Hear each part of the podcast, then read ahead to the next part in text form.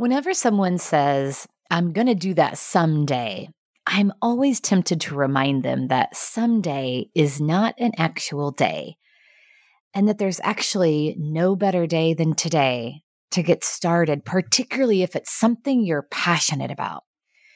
And here's the thing I've noticed as I look to my own experiences and the experiences of others the thing that holds us back is that we don't believe we're ready we're waiting until we're ready. We're getting ready to get ready. But I don't know if a place even exists where we are ever fully ready. How is it possible to be fully prepared? When preparation comes through the experience, and you've got to have experience to be prepared. As you may know, I'm working towards the launch of a leadership book, and I sat on this manuscript for over a year because it didn't feel ready anytime I looked at it, it just didn't feel like it was ready to be put out into the world. Finally, I realized that it was never going to be the ready I wanted it to be. So, with a gulp and a sigh, I did a final edit and I sent it to the publisher.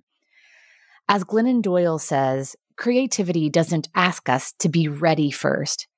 It finds us on the bathroom floor, hands us an invitation, and says, Don't wait till you're ready. Get up and dance with me. Whew, I love that. That feels so good. I can feel those words. Creativity isn't asking you to be ready first, it's handing you an invitation and asking you to show up. So here's to showing up before you're ready. What a great way to take care of yourself and ultimately each other.